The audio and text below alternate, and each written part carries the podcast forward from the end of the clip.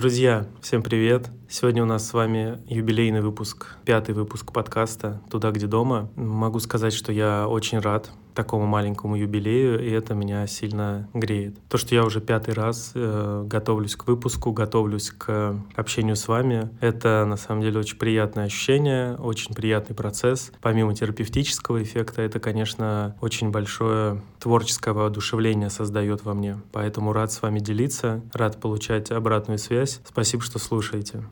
Сегодня хочу поговорить с вами о такой довольно специфической книге, как «Тошнота» за авторством Жан-Поля Сартра. Возможно, кто-то из вас ее читал, возможно, кто-то нет. Возможно, вы вообще слышали про Сартра как про писателя, как про философа. Я, честно сказать, до того, как начал готовиться к этому выпуску, особо не знаком был с ним. Когда-то в университете, когда я учился в магистратуре на политологии, я читал отрывки из его работ, так же, как и других его коллег, философов-экзистенционалистов, типа Хайдегера, например, или Камю. Но плохо помню из того, что я тогда читал. Года 2 или 3 назад я попытался начать читать его самое известное философское произведение — это «Бытие и ничто». Но я могу честно признаться, что остановился примерно на первой странице именно уже текста основного, потому что там слишком высокий порог входа. Предполагается, что читатель знаком с философией Гегеля, с трудами Ницше и прочих философов. То есть с первой же страницы сыпется огромное количество терминологии, которую приходится постоянно искать где-то в словаре, и читать было крайне тяжело.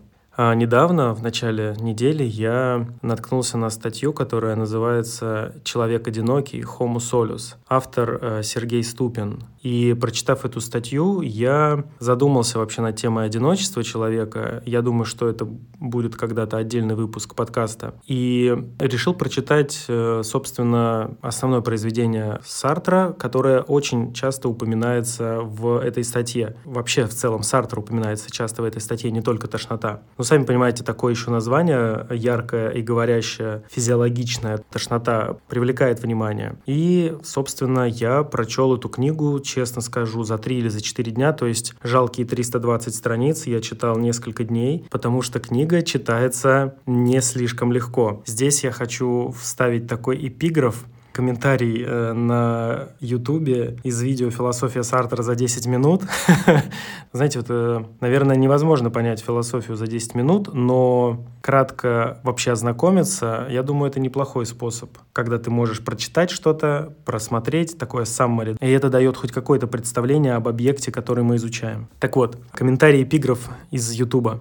«Помню, поехал к деду в очень глухую деревню, где не было ничего, даже интернета, и было как-то хреново на душе. Тогда я вспомнил, что у меня на телефоне есть скачанная книга «Тошнота», и лежа под яблоней за заброшенной библиотекой я начал читать, и мне стало намного хуже». Вот по этому эпиграфу вы можете сделать вывод об отношении моем к этой книге и об отношении многих людей. Вообще, начать стоит с краткой характеристики самого автора и его произведения. Вообще, Сартр — это, можно сказать, один из самых крупных европейских философов XX века, лауреат Нобелевской премии, да, на секундочку, и он был одной из знаковых фигур, например, французских студенческих волнений в 60-х годах. То есть он был тем, кого студенты вообще хотели слушать. А это о чем-то, конечно, договорит. Точно так же он был основоположником атеистического экзистенционализма. Книга «Тошнота» считается такой точкой отсчета этого философского течения.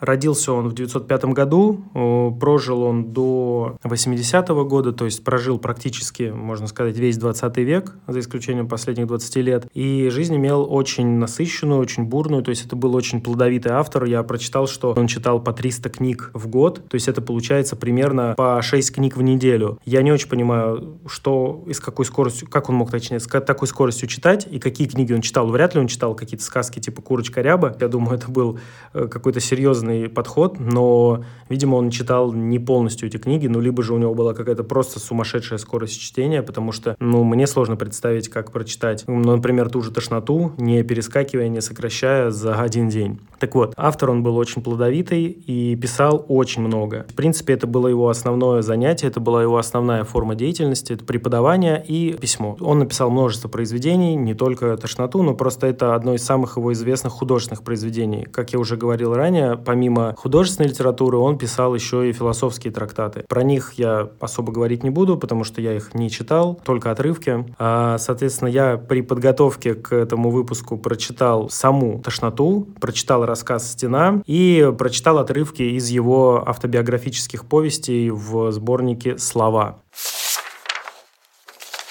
Про сам роман «Тошнота». Он написал его в 1938 году. Действие происходит в вымышленном городе Бувиль, как город грязи можно перевести. И действие происходит от лица главного героя Антуана Рокантена. Это, можно сказать, такой герой-резонер. То есть он, наверное, мы можем сделать вывод о том, что от его лица говорит сам автор с нами, потому что повествование идет в форме дневника и охватывает несколько дней. Я, наверное, зачитаю какие-то отдельные фрагменты, но больше хочу поделиться именно своими впечатлениями от этого романа и своими ощущениями от того, как я вижу прозу Сартра на основании нескольких рассказов и этого романа. Да, еще хочу сказать, что я читал статью писателя Виктора Ерофеева, которая называется «Проза Сартра». На нее я ссылку также оставлю там, где вы этот подкаст слушаете. Он там интересно разбирает, советую к прочтению. О чем этот роман? Он повествует о том, как главный герой Антуан Рокантен живет в городе Бувиль и занимается историческими изысканиями. То есть он, можно сказать, по профессии историк, я бы сказал, мой коллега, и пишет роман о французском аристократе, который занимался политическими интригами, был при дворе Павла I и прочее. Ну, здесь отсылаю вас к самому роману, если интересно. Живет наш главный герой на ренту, то есть он рантье, видимо, ему досталось по наследству какая-то земля, которая используется, может быть, крестьянами, может быть, для других каких-то целей, и живет он на эту ренту. То есть, по сути, он имеет возможность не работать и заниматься каким-либо творчеством, искусством или просто прожигать деньги и прожигать жизнь. Исходя из того, что он является историком, мы можем сделать, что он выбрал творческий труд интеллектуальный. Но здесь есть такая главная загвоздка в том, что, несмотря на свой интеллектуальный труд, главный герой является крайне несчастным человеком. С самых первых страниц мы видим, что в его восприятии произошел какой-то слом. Он начинает видеть предметы, начинает видеть окружающую реальность как-то по-иному. Что-то изменилось в его видении мира. И от этого начинается само повествование. Мы видим, я бы так сказал, краткую такую хронику безумия, когда человек начинает постепенно сходить с ума от того, как он ощущает эту реальность. То есть вот это слово «тошнота» — это то, что он испытывает при взгляде на вещи, при взгляде на людей и при взгляде на этот мир. Тошнота не является причиной его безумия, а она является симптомом его безумия, его индикатором. Вещи, которые он держит в руках, начинают играть, скажем так, другими красками, иметь другие оттенки. Он начинает ощущать бытие. И вот здесь, как я вижу, это ключевая проблема, ключевой конфликт самого автора Жан-Поля Сартра и его персонажа. Это отношение к бытию, отношение к жизни. Как вы помните, ранее я сказал, что Сартр — основоположник атеистического экзистенциализма. То есть он рассматривает проблемы бытия, но с точки зрения атеизма. Он отрицает любую метафизику, любое трансцендентное.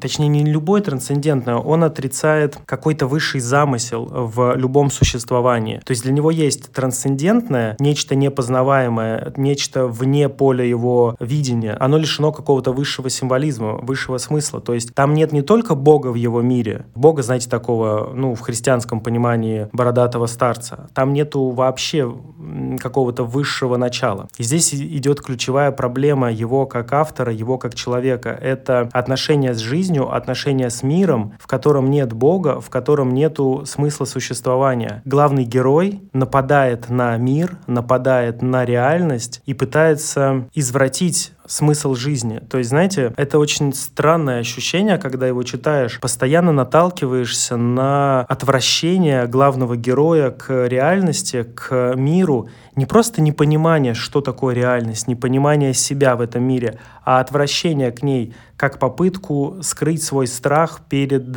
смертью. Вообще, мне кажется, в целом любое творчество людей, мне кажется, практически любое, а может быть вообще любое произведение человеческое, это попытка осмыслить свою смертность, осмыслить, почему мы живем, это второстепенный, наверное, вопрос, а вот почему мы умираем, это главный вопрос, который терзает всех. Мы смертны, что с этим делать, за что и почему, как вообще так вышло. И, как мне кажется, Сартр видит смертность самой главной, самой страшной вообще опасностью бытия. Из-за этого он пытается обесценить существование, обесценить жизнь. То есть роман «Тошнота» — это попытка показать, что жизнь не стоит самой себя, что за жизнь не стоит бороться, что жизнь не является ценностью. Таким образом, через девальвацию жизни идет попытка смягчить страх смерти, понимаете? И главный герой, постоянно мучаясь этим вопросом, для чего он живет и почему он должен умереть, постоянно ощущая тотальное одиночество. Эта линия очень часто подчеркивается в романе, его противопоставление другим людям, ощущение тотального одиночества, и очень часто описываются сцены, когда он видит какого-то другого человека и понимает, что тот так же одинок, как и он, но они вместе не идут на контакт, они друг друга видят, друг друга чувствуют, но не контактируют. Еще бы, они же тотальные одиночки. И здесь интересный вопрос, что главный герой страдает, мучается, но он не пытается справиться с этой ситуацией. Он как будто бы смакует свое страдание таким образом, как мне кажется. Он пытается как-то объяснить свою неактивность. Хотя при этом сам персонаж в прошлом много путешествовал, описывается, как он бывал в разных странах, он видел и Восток, и Азию, и Южную Америку, и Северную. Были стычки с какими-то разбойниками, он описывает сцену, когда на него напали на рынке с ножом, он ударил этого грабителя кулаком в челюсть, потом убегал от его сообщников. То есть видно, что человек не робкий, не робкого десятка, выше на голову, чем вся толпа, в плане роста, то есть это сильный рослый мужчина, но он поражен какой-то неактивностью в моменте романа, он поражен какой-то слабостью, вот этой немощью, или же тошнотой. Хотя изначально вообще роман назывался «Меланхолия», но это менее резкое слово. Слово «тошнота», оно очень сильно подходит под этот роман, как мне кажется. К слову, вообще у Сартра очень много физиологических каких-то отсылок. Он очень часто смакует физиологические образы тления, образы смерти и образы какой-то извращенной телесности. Например, это такая фраза: «А за моей спиной в городе, на его прямых, освещенных холодным светом фонарей улицах, агонизировало огромное социальное явление. Воскресенье приходило к концу». Достаточно интересная метафора. Организировала громадное социальное явление. Воскресенье приходило к концу. Здесь сочетается классная метафора вместе вот с этой телесностью. То же самое у него есть, например, в повести «Слова» про его отца. Это его автобиографическая повесть, где он пишет свои ощущения про своего отца. Отец умер, когда он был еще совсем-совсем маленьким. «Я продал книги. Что мне было за дело до этого покойника? Я знал о нем понаслышке, не больше, чем о железной маске или Шевалье д'Еоне. И то, что было известно, не имело ко мне никакого отношения. Даже если он и любил меня, брал на руки, смотрел на сына своими светлыми, ныне истлевшими глазами, никто не сохранил в памяти этих бесплодных усилий любви. От моего отца не осталось ни тени, ни взгляда. Мы оба, и он и я, какое-то время обременяли одну и ту же землю. Вот и все».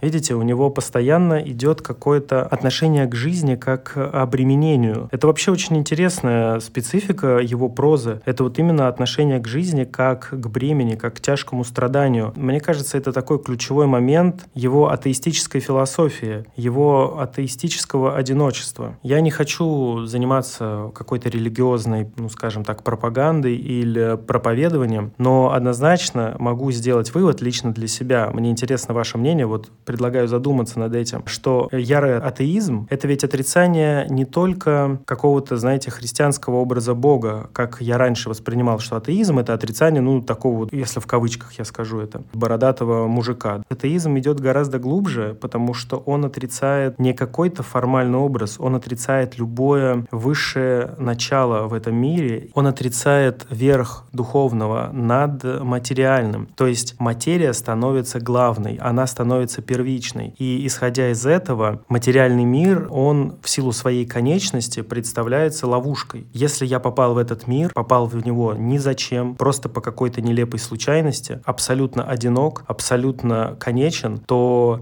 мир представляется ловушкой, страшной и ужасающе холодной. Но это ведь не обязательно так. Можно отнестись к религиозности, к вере в нечто высшее, как к очень прагматическому способу просто улучшить свою жизнь через уверенность, через веру в то, что в мире есть какой-то смысл, и в нашей жизни есть какой-то смысл, и духовное первично над материальным. Личный мой опыт, моих каких-то исканий, он говорит о том, что духовное явно первичнее материального. Это проявляется банально в возможностях человека. Недавно мы с моим другом это обсуждали, и он написал, что физические способности заканчиваются к определенному возрасту, интеллектуальные еще позже, но духовные возможности духовного поиска, они в принципе идут до самой глубокой старости. В любом случае, мне кажется, что духовная часть человека, его духовная жизнь, она гораздо более глубокая и гораздо первичнее, если так можно выразиться. В целом я, конечно, не какой-то философ, я не могу рассуждать об этом, наверное, как-то очень стройно и понятно. Просто я могу сказать, что мое ощущение, мое внутреннее состояние говорит так. Духовное первичнее материи. Вы можете не согласиться, можете согласиться. Опять-таки, интересно ваше мнение, интересен ваш личный опыт в этом вопросе. Так вот, у героя Сартра в романе «Тошнота» такого ощущения нет. Поэтому он, как загнанное в клетку животное, мечется, бьется об эти прутья и начинает осознавать, что мир конечен, его жизнь конечна, и закончится она смертью. Непонятно зачем и непонятно для чего начавшаяся. И, конечно, это максимально сбивает его с его жизненного пути. Потому что тошнота, которая постепеньку распространяется все шире и шире на его жизнь, захватывает вообще все сферы и начинает, можно сказать, обесценивать или обесцвечивать любые проявления в его жизни. Он перестает работать, ему становится неинтересно заниматься своими историческими изысканиями, ему становится невмоготу находиться среди людей, он разрывает свои немногочисленные знакомства по разным причинам, еще больше обособляется от людей и еще больше выстраивает такую границу между собой и людьми. При этом интересно, что в этом романе он очень ярко критикует мещанство и буржуазную жизнь, живя при этом жизнь буржуа. Он постоянно подчеркивает отношение к жителям Бувиля как к мерзавцам, как к людям, которые живут жизнь животных, которые считают, что их сытая и упорядоченная жизнь — это норма. И он презирает их за это. Есть там сцена, когда он стоит на холме, наблюдая за жителями города, прогуливающимися внизу, и ясно выделяет себя как человека более высшего по сравнению с ними. Есть такая, знаете, нотка гордыни и спеси в нем, когда он явно дает понять, что считает себя выше всей этой толпы. И в целом здесь тоже ничего особо нового, критика мещанского образа жизни, но при этом сам персонаж, во-первых, он сам является таким же мещанином и буржуа, просто страдающим. И мне кажется, здесь его страдание, оно идет как попытка придать смысл своей бездеятельности. И вот здесь я хочу это развернуть, потому что если мы, например, читаем критику мещанской жизни у Толстого, то сам Толстой являлся примером активной деятельности по борьбе с таким мещанством, по борьбе со слепотой. Он освещал судебные процессы несправедливые, он занимался благотворительной деятельностью и прочее. Надо сказать, что сам Сартр в этом смысле, конечно, пошел гораздо дальше, чем его персонаж Антуан Рокантен. Он сам, на секундочку, отказался от Нобелевской премии из своих убеждений, потому что сказал, что не хочет, чтобы хоть какая-то институция над ним главенствовала, и также он отказался от премии Почетного легиона в дальнейшем, для того, чтобы на нем не было никаких регалий, и читатель мог беспристрастно оценивать его творчество. За это, конечно, Сартру большие почеты и уважения. Но про свое мнение о нем я скажу чуть позже, такое итоговое. В общем, его персонаж является каким-то, знаете, буржуа-мещанином, который живет мещанской жизнью, но при этом чувствует из-за этого презрение к самому себе, и через свое страдание он как будто бы пытается это презрение погасить, оправдать свою бездеятельность, потому что он не пытается выйти из круга мещанской жизни. Нет, он живет точно такой же жизнью, Это как, знаете, приходит на ум такая метафора, как ты критикуешь что-то, но при этом сделаешь то же самое. У меня у самого есть такие черты, поэтому, наверное, это так ярко во мне отзывается, потому что я иногда своим страданием каким-то моральным оправдываю некоторую бездеятельность. Но я стараюсь от этого отходить. Еще очень интересно посмотреть, как Сартр описывает природу в этом романе, потому что природа здесь очень явно противопоставляется человеку и городу. Природа представляется чем-то максимально опасным, максимально агрессивным. Здесь я хочу зачитать довольно большой кусок. Мне кажется, он интересным и нужным. «Я боюсь городов, но уезжать из них нельзя. Если ты рискнешь оторваться от них слишком далеко, тебя возьмет в свое кольцо растительность с большой буквы. Растительность, протянувшаяся на километры и километры, ползет к городам. Она ждет, когда город умрет. Растительность вторгнется в него, вскарабкается вверх по камням, оплетет их, проберется внутрь и разорвет своими длинными черными щупальцами. Она лишит отверстия света и повсюду развесит свои зеленые лапы. Пока города живы, надо оставаться в них. Нельзя одному проникать под густые космы у городских ворот. Пусть себе колышутся и лопаются без свидетелей. В городах, если повести себя умело и выбрать часы, когда животные переваривают пищу или спят в своих убежищах за грудами продуктов распада органического мира, можно встретить только минералы, наименее страшные из всего, что существует». Как вам такое описание, такие эмоции, эти эпитеты, черные щупальца, лишит отверстия света? Дальше. «Мне предстоит вернуться в Бувиль. Растительность осаждает его только с трех сторон. С четвертой стороны огромная пропасть, заполненная черной шевелящейся водой. Между домами свистит ветер. Запахи здесь задерживаются не так долго, как в других местах. Гонимые ветром к морю, они стелятся над черной водой, словно блуждающие сгустки тумана. Идет дождь. На участке, обнесенном с четырех сторон оградой, люди оставили место для растений. Но это оскопленные, прирученные, безобидные растения, так они разжирели. У них огромные белесоватые листья, свисающие вниз словно уши. А пощупаешь их, точь-в-точь хрящи. В Бувиле все жирное, все белое из-за всей этой воды, низвергающейся с небес. Мне придется вернуться в Бувиль. Какой ужас!» Как вам такое описание природы? Здесь мы видим явное совмещение растительного и человеческого. То есть он соединяет физиологию растений с физиологией человека. Листья, хрящи и вот это все. Лично я здесь вижу панический страх человека перед любым проявлением природы. Интересно было бы представить такого человека где-нибудь в горном походе или в походе по лесу, как бы он там себя чувствовал, мне кажется, максимально неуютно. Откуда такой страх перед природой? Она вокруг, она везде, мы вышли из нее. Зачем себя отделять от нее? Я пока этого не понимаю. Наверное, я с этим никогда не соглашусь, но понять это интересно было бы. Читаем дальше. «Внезапно я просыпаюсь. Полночь. 6 часов назад Анни уехала из Парижа. Пароход уже вышел в открытое море. Она спит в каюте, а на мостике загорелый тип курит сигареты». И здесь интересно еще порассуждать о том, какие у него отношения с его бывшей возлюбленной Анни. Она часто фигурирует в тексте как одна из таких центральных фигур. И отношения здесь максимально токсичные и максимально деструктивные, как я мог бы сказать. И вот интересно, что ни в одной из статей, которые я читал, в обзорах или в книгах, или в видео, я нигде не услышал вот про эту линию отношений, кроме того, что есть Анни и что она, где-то подавляет его. Но про сам факт именно взаимоотношения мужчины и женщины никто не говорил. А ведь, мне кажется, это тоже очень важным и очень интересным, потому что их взаимосвязь, она изначально кажется какой-то любовной, потому что он говорит о ней как о человеке, к которому он стремится в минуты своей тошноты, когда ему плохо, он хотел бы оказаться с ней рядом. И, получив от нее письмо, что она скоро будет, он ждет этой встречи. Уже по этому письму мы понимаем, что что-то с их отношениями не так, потому что письмо максимально холодное. В письме она пишет: «Через несколько дней буду проездом в Париже. Приходи ко мне в отель «Испания» 20 февраля. Прошу тебя. Мне необходимо с тобой увидеться. Анни». Это письмо, которое он получил после 6 лет разлуки с ней. И уже по этому письму понятно, что отношения у них будут не очень хорошие, как мне кажется. И в подтверждение этого я хочу прочитать цитату с их встречи, описание того, как происходит их встреча. «Я рад тебя видеть», — жалким тоном говорю вдруг я. Последнее слово застревает у меня в горле. Если ничего умнее я придумать не мог, лучше было вообще не открывать рта. Сейчас она рассердится. Вообще-то я предполагал, что первые четверть часа будут мучительными.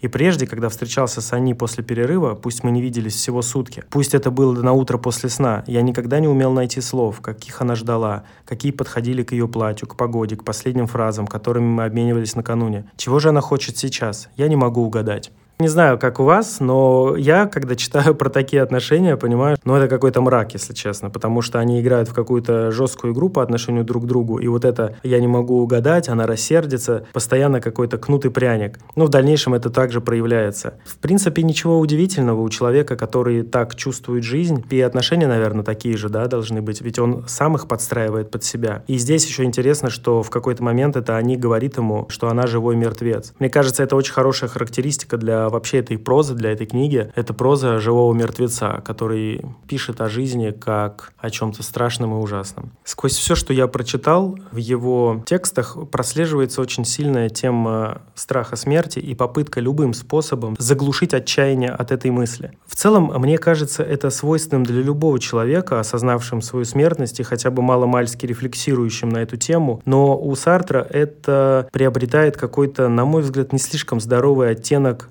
агрессивного нападения на жизнь с целью ее обесценивания, чтобы снизить боль от утраты этой жизни. Еще мне хотелось бы сказать по поводу того, что я вообще думаю про самого писателя. Вы знаете, он фигура очень противоречивая, потому что он был ярым пацифистом и критиком войны, но при этом часто в своих словах поддержки советского строя он писал такие вещи, типа того, что у любой власти есть враги, с которыми нужно бороться, и уничтожение их — это единственный способ. Для меня это довольно противоречиво, когда ты призываешь к миру и ненасилию, и отсутствию войны, но при этом пропагандируешь репрессии и уничтожение классовых врагов. Но понятно, что за всю его жизнь, насыщенную, очень творческую, очень плодотворную, он часто менял свои взгляды, что-то переосмысливал, как любой, наверное, человек. Конечно, где-то что-то у него уже звучало иначе.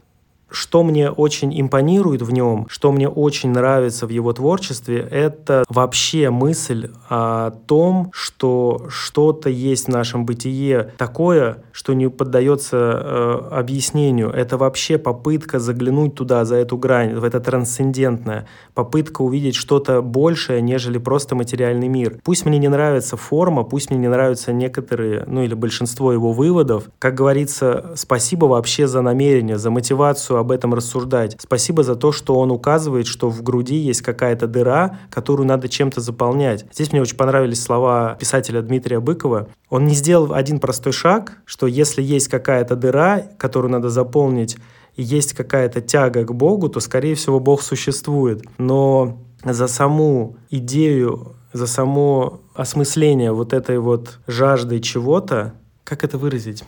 За саму попытку описать эту тягу к чему-то осмысленному, увидеть, что есть за бытием, за это, как говорится, спасибо.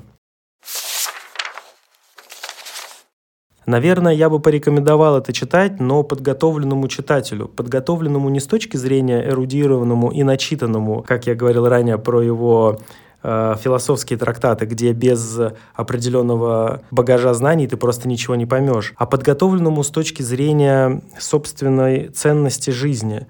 То есть осознание, для чего ты живешь, или хотя бы какого-то духовного опыта, который позволит тебе смотреть на это произведение со стороны, не вовлекаться в него как в истину, и вообще не вовлекаться в любое произведение как в истину в последней инстанции, а все стараться пропустить через критику, через свое мышление, через восприятие и сравнивать это с чем-то другим и со своим собственным опытом. Если подготовиться к этому чтению именно таким образом, тогда я бы, конечно, рекомендовал почитать «Тошноту» и другие произведения Сартра как интересное творчество и как интересный опыт. И знаете, еще я заметил, когда я начинал только читать сам роман «Тошнота», прям буквально с первых же страниц у меня было стойкое ощущение, что я смотрю картины Эдварда Мунка. Самое известное произведение Мунка — это, конечно, «Крик», но у него вообще огромное количество и версий самого «Крика» в разных оттенках, и с более человекоподобным человеком, и с менее. И если просто посмотреть на название его картин, такие как «Меланхолия», «Ревность», «Тревога», мы так можем сделать разные выводы о его творчестве. Ну и вообще, чем для меня созвучна «Тошнота» и картины Мунка, это, знаете, разлитой холодной тревогой в воздухе. Это солнце, которое не греет, а освещает все бледным светом. Вот этого очень много в картинах Мунка. Если мы посмотрим, например, «Девушки на мосту», где темно-синяя вода и холодное голубое небо создают ощущение сильной тревоги, ну и плюс его специфическая манера писать. То же самое у Сартра в описании предметов, в описании каких-то пейзажей разлита вот эта холодная, солнечная какая-то тревога. То есть как будто это все какое-то безвоздушное пространство на другой планете. Я не знаю, как это еще описать, но в этом есть...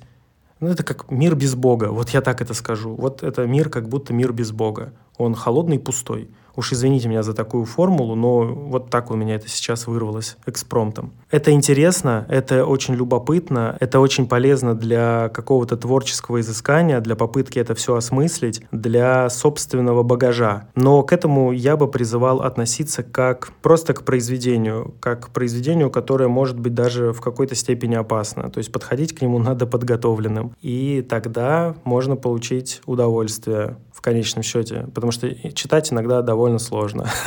Это я скажу честно. Вот такой получился выпуск у меня в этот раз, и я надеюсь, что он не был слишком бесформенным и слишком неструктурированным. Я старался все это уложить понятно и ясно, но пока еще нащупываю то, как идти в подкасте, пока еще пробую. Пишите, пожалуйста, комментарии, рассказывайте, как вам этот выпуск, вообще, насколько это интересно, насколько вам откликается такая литература, и буду рад все это прочитать, услышать. Спасибо большое за то, что были это время со мной, за то, что слушали. Желаю всем отличного дня и рассказывайте, конечно же, об этом подкасте своим друзьям и близким. Спасибо, счастливо.